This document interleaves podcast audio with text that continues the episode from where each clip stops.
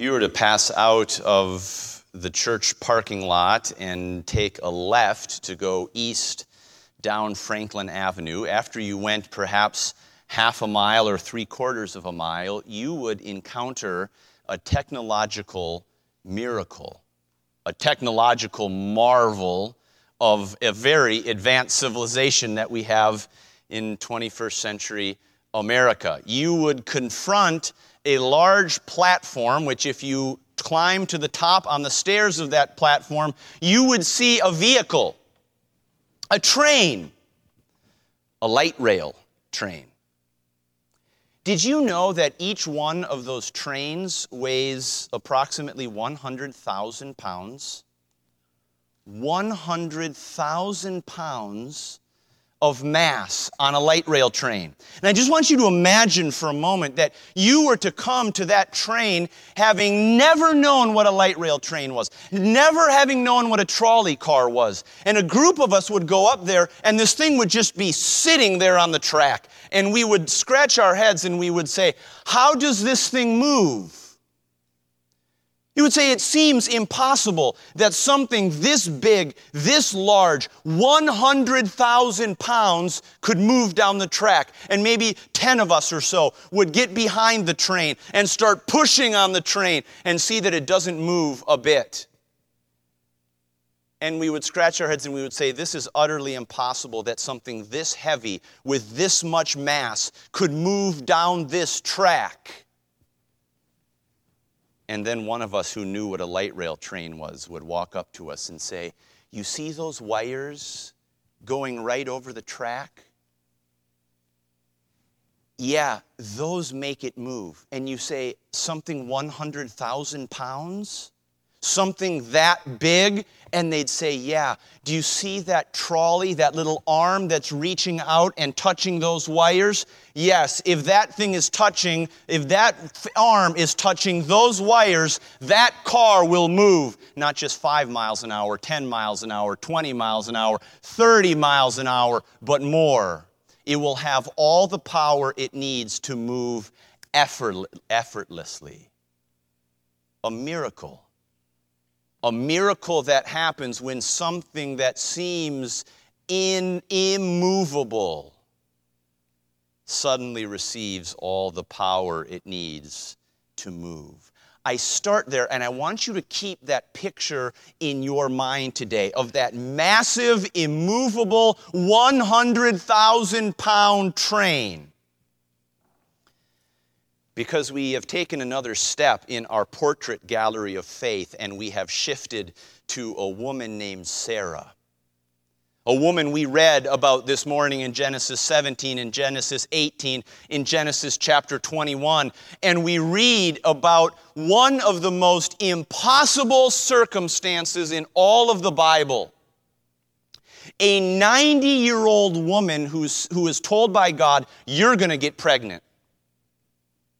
90 years old.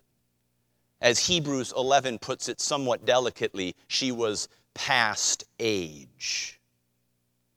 As Genesis 18 puts it, perhaps even more euphemistically, she was not after the manner of women anymore. What is it saying to us somewhat delicately? She was after menopause her body was no longer producing eggs. She had literally no natural mechanism by which to get pregnant. And God said, in this impossible circumstance, to a 90 year old woman, You will be pregnant. And how did she respond? By faith. Now, maybe it seems odd that Sarah should be here because we read in Genesis chapter 18 the first time she heard this, she did exactly what you would have done if, she w- if you were in her shoes. She laughed. And not really the laughter, I think, of this is a funny joke, but the laughter of incredulity. Ha ha, you're crazy. That, that is impossible. And yet, Hebrews 11 tells us that by faith she received strength, literally power. She received power to conceive a baby. Why? Because what does Hebrews 11 verse 11 tells us? Tell us. Because what did she know about the promise of God? Because she trusted in that promise. Because she was the one who saw the promise of God and judged him faithful. The title of the message this morning is By Faith in Impossible Baby. By Faith in Impossible Baby. And I want us to look at one side at God's promise, and I want to look at the other side, Sarah's faith, and then finally, I want to look at our encouragement because this is what this chapter is all about is encouraging your faith and my faith. No not for miracle pregnancies necessarily but for things that seem almost equally impossible. But God tells us to do it First of all, God's promise. I want us to see this is the whole heart of this first heading that we're going to look at today. It was an impossible promise. An impossible promise. Why? Well, let's just tick off the ways. It was an impossible promise by nature, by everything natural. As we have just said, as Genesis 18 said, it ceased to be with her after the manner of women. She was no longer able by any natural mechanism to have a child. The natural route to conception and childbirth had closed entirely. Naturally speaking, it was quite literally impossible for her to have a baby. Not only this, it was impossible based on history. On history. Now, we need to go back in Genesis to kind of put the chronology, put the timeline together, because this will, may blow your mind. Remember back to Genesis 12. We looked at this over the last two weeks when God said to Abraham, You are in this thriving, prosperous civilization. I want you to leave. I want you to leave. And he gets up and goes. By the way, can you imagine Sarah? Can you imagine Abraham coming home from a day in the field and says, Sarah, pack up, we're leaving. Where are we going, Abraham? I don't know. Wives, what would your response have been? Uh, thanks, Abraham. Why don't you go and get a good night's sleep tonight? Because I think you're hallucinating if you think I'm going to go with you. But nonetheless, she went. That was an, an example of her faith.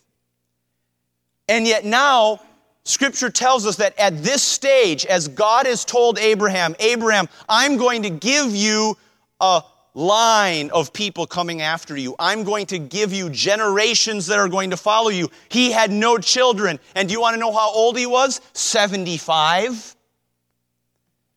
We see in Scripture, we can put the chronology together. Sarah was about 10 years younger than he was. That meant Sarah was a 65 year old woman.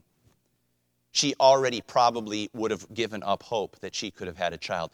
Can you imagine for how many years as Abraham and Sarah lived together as man and wife, they wondered whether she would ever get pregnant. And now she was 65 and Abraham was 75, and God says, Leave, but I'm still going to give you a family. Can you imagine how discouraging that would have been? Now, fast forward, how, how long? How long are we after this first promise was made to him? How old is Abraham now? Does anyone know? Scripture told us in our reading how old? 99. 99. And Sarah is 90. That meant Abraham was going on 100. And God says you're going to get pregnant. Can you imagine Sarah saying, Yeah, I've been hearing that, something like that, for the last 24 years? Last 20, the last quarter of a century, Abraham has been saying that he's, he's going to have a baby. What would that do to your faith if you had to wait 25 years to get God's promise? If you had to have this unrealized expectation. It is interesting that before this point in chapter 17 and chapter 18, God had never said specifically, at least as we've recorded, that Sarah would have the baby. And maybe that's exactly why Sarah said, All right, it's clearly not coming through me. How do we know that? Well, turn back to Genesis 16, will you? Turn back to Genesis 16. Look at verse 1 with me. Now, Sarai, Abram's wife, bare him no children. She was barren.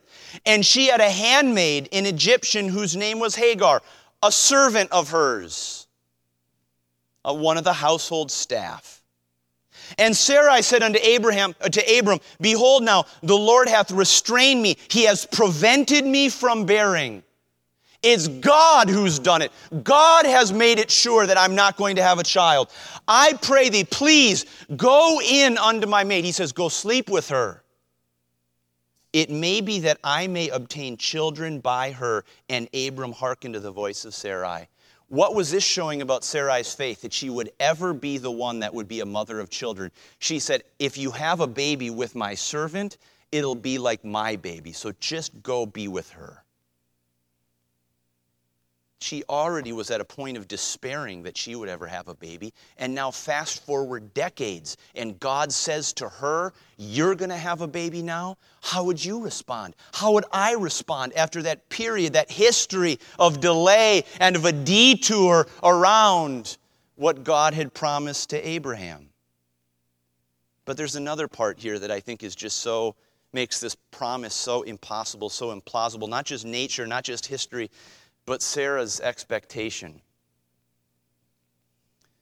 Can you imagine? Maybe some of you have been in that position, the position of wondering if you ever will be pregnant, if you ever will have a baby.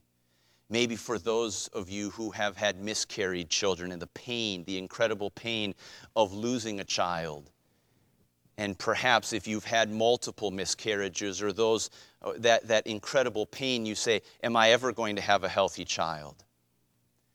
And I think all of you know what it is to, to, to hope against hope for something, but you don't want to get your hopes up. Have you ever had that in your life where you've really wanted something, but you haven't wanted to get your hopes up because they might be dashed, again, causing pain? Can you imagine Sarah, 90 years old, desperately wanting children, and now God says to her, You're going to have a, ch- a child? Do you know what would have been in me? No, God, don't get my hopes up. They've been dashed too many times. I have been utterly discouraged for all these years. I don't want to be broken and hurt again. That's what would have been the natural response. In fact, if you think, I, I, was reminded of that story in 2 Kings about Elisha meeting that great woman who made that chamber for him to live in. And, and Elisha says to his servant, What does she want? She's done this wonderful thing. What does she want? Does she need something? And, and, her, and, and, and Elisha's servant says, Well, she doesn't have a baby. And Elisha calls in the woman and she says, You're going to have a son. You're going to have a, you're going to have a child with your husband. And do you know what she says to him? She says, Oh, man of God, don't lie to me. That's the response of someone who says, I don't want to get my hopes up. Don't lie to me, please. I don't want to be hurt again. All of these things, all of these circumstances were on one side of the equation, weighing against God's promise. It was like a 100,000 pound light car, light rail car that's never moving. And on the other side of it is God's promise saying, Sarah, you're going to have a baby. Now, how would you respond if you were Sarah? With the mountain of circumstances on one side, the impossibility of nature, of history, of unrealized expectation, and we get now to Sarah's response God's promise, an impossible promise, Sarah's faith, a seemingly impossible faith. Well, what was Sarah's response initially? She laughed. It wasn't the response of faith. By the way, that was Abraham's response too. He laughed. Both of these people were weak in faith. Both of these people responded in the same way that you and I would have responded. They're just like us. And yet, something about that promise triggered something in them. Go back to Genesis chapter 18. I want to hear something, a question that God asked them that must have resonated in their souls. Verse 12 of chapter 18 Sarah has laughed within herself, saying, After I am waxed old, as some translations put it, I'm worn out. I have no ability, natural ability anymore. Shall I have pleasure? Shall I have the pleasure of a child, my Lord being old also? And the Lord said unto Abraham, Wherefore did Sarah laugh? Why did Sarah laugh, saying, Shall I of a surety bear a child which am old? Now listen to this question Is anything too hard for the Lord? Can you imagine how that question must have resonated? That wasn't a true question. That was a rhetorical question. What is a rhetorical question? A rhetorical question is one that you ask because not, not because you're looking for an answer, but because you're making a point. It was a statement. Is anything too hard for the Lord? And the answer was no. No, nothing is too hard for the Lord. And can you imagine Abraham and Sarah, how their faith would have quickened, how their faith would have responded when they heard God saying, Is there anything too hard for me? And inwardly, the response of faith would have said, No, God. It's nothing's too hard for you. Not even that a 99 year old man and a 90 year old woman could get pregnant together. Sarah's faith was rooted in the Word of God, in the promise of God, in the power of God. And I want us to notice three things about Sarah's faith here. I want us to see faith's action. Faith's action. Go back, if you will, to Hebrews chapter 11, will you? Hebrews chapter 11. And look with me at verse 11. Through faith also, Sarah herself received strength to conceive seed, to, to, to conceive a baby. Now, a pastor I heard who preached on this message said, there was no divine stork that dropped a baby, the baby Isaac, off at Abraham and Sarah's door. This child was conceived in the exact same way that every natural child is conceived, which tells me that the action of faith was the incredibly impossible idea that a 99 year old man and a 90 year old woman by faith said, Let's make a baby. I want you to stop there. I want you to stop there and think about the faith that would have two people say, We're going to conceive, we are going to have a baby because God said, and by faith it happened. That blows my mind just right there that that kind of faith would lead them to take that step of faith and say, God said. But notice what this passage is getting to. Why did Sarah take that action of faith? Why was she empowered to conceive seed through the ordinary method of conception, even though it was an entirely abnormal circumstance? A woman who was no longer producing eggs, a woman who had no ability to conceive child, a child through the ordinary way. Notice with me in verse 11 again because she judged him faithful who had promised. Why did Sarah take this action? Why did Abraham operate by faith in the same way? Because they said that God was faithful and he had promised. Again, on one side are all the rational considerations the considerations of age, the considerations of biology, the considerations of emotional attachment. All of them are an immovable object. And on the other side is God's promise, an irresistible promise, saying, You will be pregnant. And what made that promise truly irresistible? Because Abraham and Sarah believed it. Because they judged God faithful. And friends, your walk of faith is going to look like this at certain times. The circumstances of life are going to weigh on one side of the equation, and what God has promised that you would do look impossible. And on the other side, all you're going to see is God's promise. And by faith, you are going to be called, like Abraham and Sarah, to say, I believe the promise more than I believe the immovable circumstances of this 100,000 pound light rail train. And that's what walking by faith looks like. Faith's consideration doesn't look at the circumstances. It doesn't consider the circumstances. It simply considers the promise and whether the God who made it is faithful and true to his word. And so, therefore, it acts in obedience. Is there anything too hard for the Lord? No, nothing is. And that's all that Abraham and Sarah needed to know if God had truly made them that promise. Now, again, I want to come back to that picture for just a minute. There's a 100,000 pound light rail train. It is utterly immovable on that track, but when that arm touches the power of the electrical wire, it has all the power to move an immovable object. And on that train goes. Do you think it was difficult for God to give Sarah a baby? Do you think God really had to work hard in order to produce an egg that could be fertilized in Sarah's womb? Not for a second.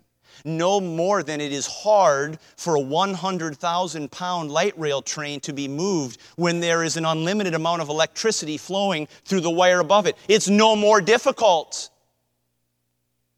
The question is whether the connection is there.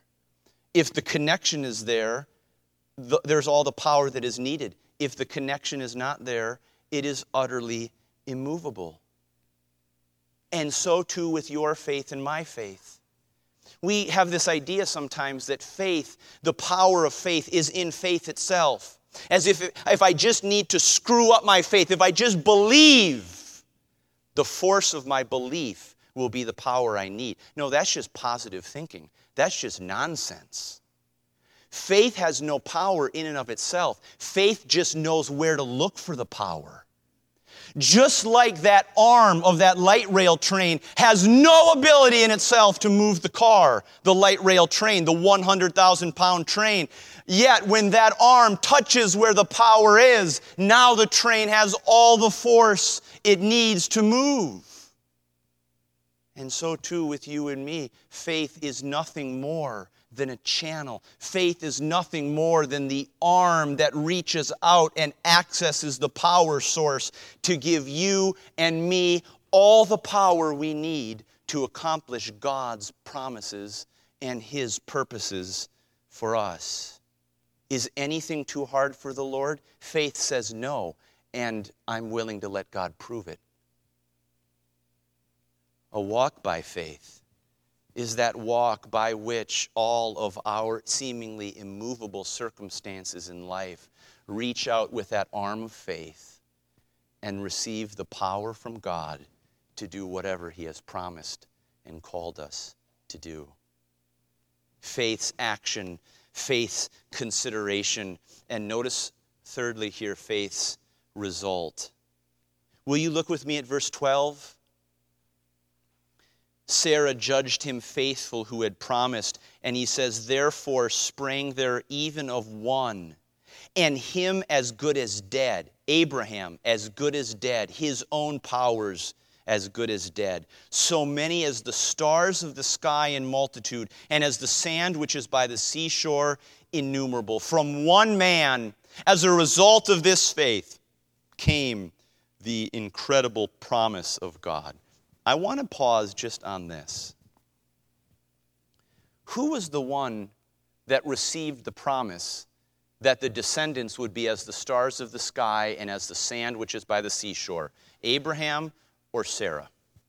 Which one received the promise? Abraham. Whose faith did it depend on? Whose faith did it depend on? It depended on Abraham's faith, for sure. But whose faith did it depend on? Sarah's. Do you know what Hebrews 11 is suggesting? Without Sarah's faith, they wouldn't have gotten pregnant. Who was the promise to? Abraham. Who was the descendants from in this sense? Abraham. Abraham is the father of the faithful. This was God's calling to Abraham. It was his promise to Abraham. And who did it depend on? Sarah. Wives, can we just pause here for just a minute? There may be callings of God for your husband that your faith is dependent on, that depend on your faith in addition to your husband's, not just your husband's faith, but your own independent access to the power of God? Sinclair Ferguson, the great Scottish preacher, said this Characteristically, he said, a man's trust in the Lord never rises above his wife's willingness for him to trust in the Lord. Let me say that again. Characteristically, a man's trust in the Lord never rises above his wife's willingness for him to trust in the Lord. And this is a message not just to wives today, that your faith may be required for your husband to live out his calling for God and the promise of God to him, but also to say that husbands and men who perhaps here who are not yet married, your future wife, if you are not yet married, will have an unbelievable effect on your spiritual walk and whether you meet your calling. And I just want to warn you if you're looking for a woman to be your wife, may she be a woman of faith. May she already be demonstrating her life of faith. May she already be demonstrating her walk of faith in accessing the promises and the power of God. Or you may be limited in your calling by this same regard. Sarah's faith was used of God to meet the promise and the calling of God for her husband. And what an incredible blessing. What an incredible encouragement it was. I just love this aspect that Sarah in Genesis 16 caused such a great detour from God's promise. She said to Abraham, Hey, I'm not having any babies. Why don't you go have a baby with my servant? She caused a detour by her lack of faith. And now, here in Genesis chapter 18, she is uh, going right down the path that God has for Abraham by this wonderful faith. Isn't this wonderful characteristic of God's graciousness? That the last word on Sarah is not the word of her saying in Genesis 16, Go in and be with my servant. The last word is not in Genesis 18, her laughing at the promise of God and saying it can't be. The last word in Scripture is Hebrews chapter 11 that says, By faith Sarah received strength to conceive seed. And friends, I don't care how often you failed in your faith walk to this point. I don't care how weak you look at your faith right now. I don't care how often you look back to your life and say, I've failed over and over and over again when it comes to faith. If you're here this morning, God still has an opportunity for you to exercise faith and to live out a calling that He has for you today. So stop looking at the past recognize that in God's graciousness, He's giving you faith to step forward right now and start obeying Him in what He's called you to do. This is Sarah's faith. It acted, it relied on the promises of God and the power of God. And the result of it was that she, Sarah, came into this blessing that was not just hers, but was connected to the calling of God for her husband. God's promise Sarah's faith, and I want to close by looking at our encouragement. What is our encouragement? How does this affect the way you and I live by faith today? Because remember, that's what this chapter is all about. Who was this chapter written to? People, Christians who were being persecuted for following Christ. They were getting kicked out of their synagogues. They were being excluded from their communities. They were being cast away from their families. They were being robbed their money was being taken, their livelihoods were being stolen, and they were getting discouraged. And this author of fa- uh, this author of Hebrews is telling them, "Don't give up. Persevere in your faith. It's worth it." See, even all of the people, the Jews of the Old Testament, they walked with God by faith. That was their source of blessing before Him. And I want you to put yourself in the position of those early Jewish Christians what circumstances, immovable circumstances, were in their life persecution, rejection, economic loss, hopelessness for their future. And what was on the other side? The promise of God in Jesus Christ is that if you come to Him by faith, you will be saved eternally. You will escape the judgment of God, and you will live with Him eternally in heaven. What is Hebrews 11 saying? Don't look at all the circumstances of life that are preventing you from walking a life of faith in the, in the way of Jesus Christ. Look at the promise of God and count him faithful who promised. Don't look at all those 100,000 pound objects in your way. If God has a promise that is to be relied on, simply look at the promise and say, God, you're faithful, nothing's too hard for you. And act accordingly. You see, friends, what kind of 100,000 pound objects are in your way today?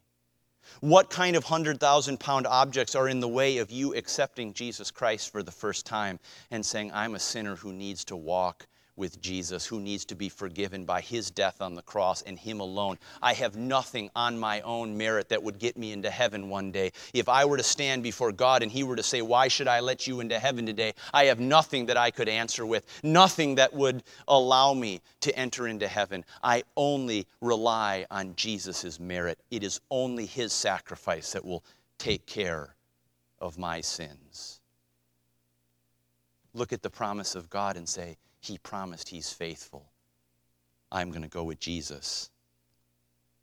What kind of circumstances do you see in your life that are preventing you from being an open Christian? Someone who's living out your faith at your school, at your workplace, in your neighborhood? What kind of peer pressure is there that seems like such an immovable object? Look at the promise of Jesus Christ that if we are not ashamed of Him, before men, he will not be ashamed of us before his Father in heaven and stand on his promise. What kind of immovable objects are there that are having you discouraged about the coming of Jesus Christ? God says, My son Jesus is coming back to judge all men.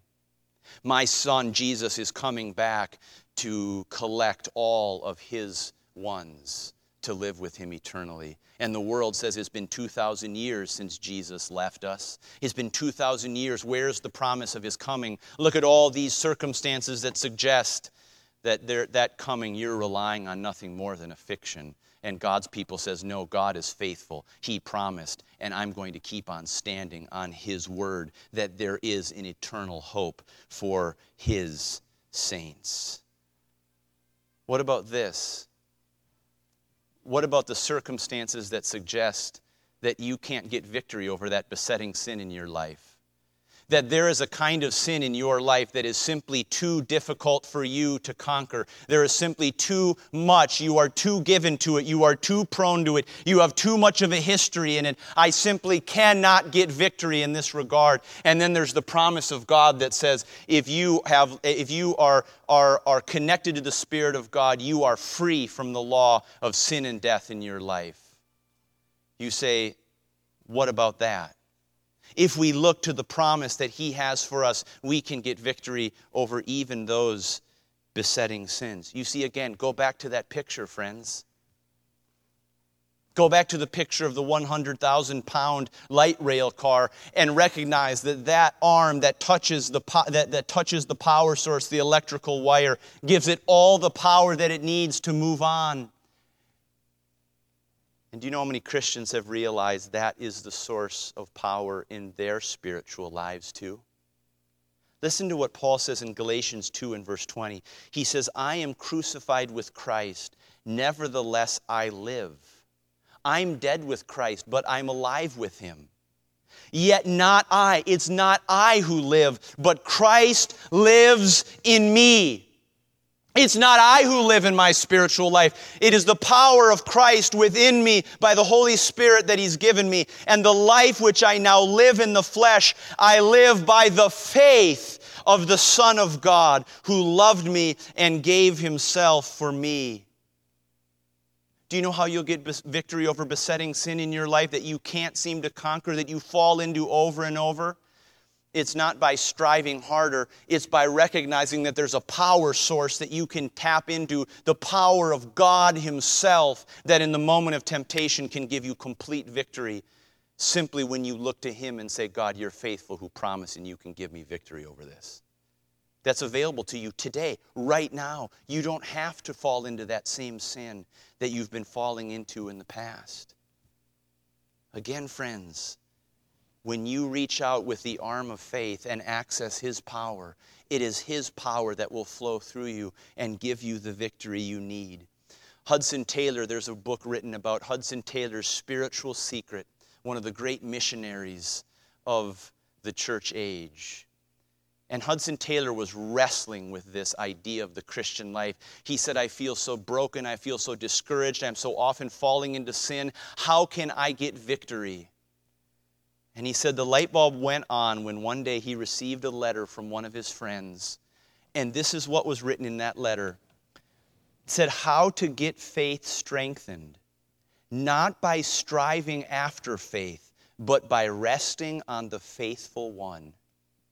not by striving after faith, but by resting on the faithful one, which suggests, friends, that if you're looking for faith today, don't look toward yourself look toward the one who is faithful. What did Sarah do? She didn't consider whether natural circumstances allowed it. She considered him faithful who promised. She looked to him and said, Is anything too hard for the Lord? No.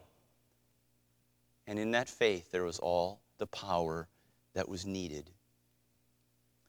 And I want to encourage you today, friends. There are miracles that need to happen in some of your lives today.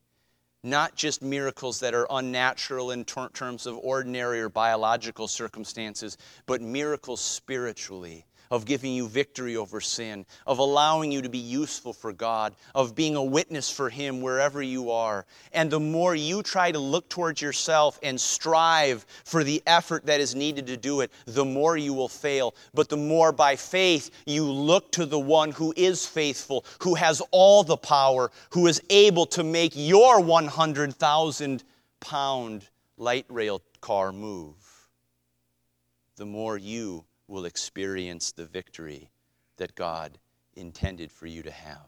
You see, the encouragement of Sarah's faith is not just that there was a miracle baby, an impossible birth.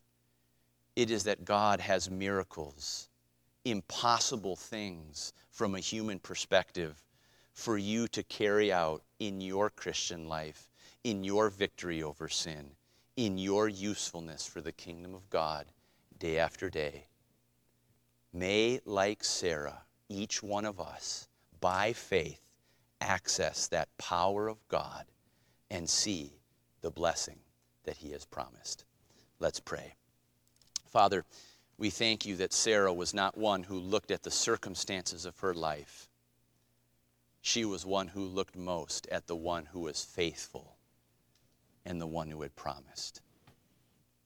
Father, I pray that for those who are discouraged today, perhaps they've been looking to themselves for the faith that is needed. May each one of us here rest on the power and the promises of the faithful one.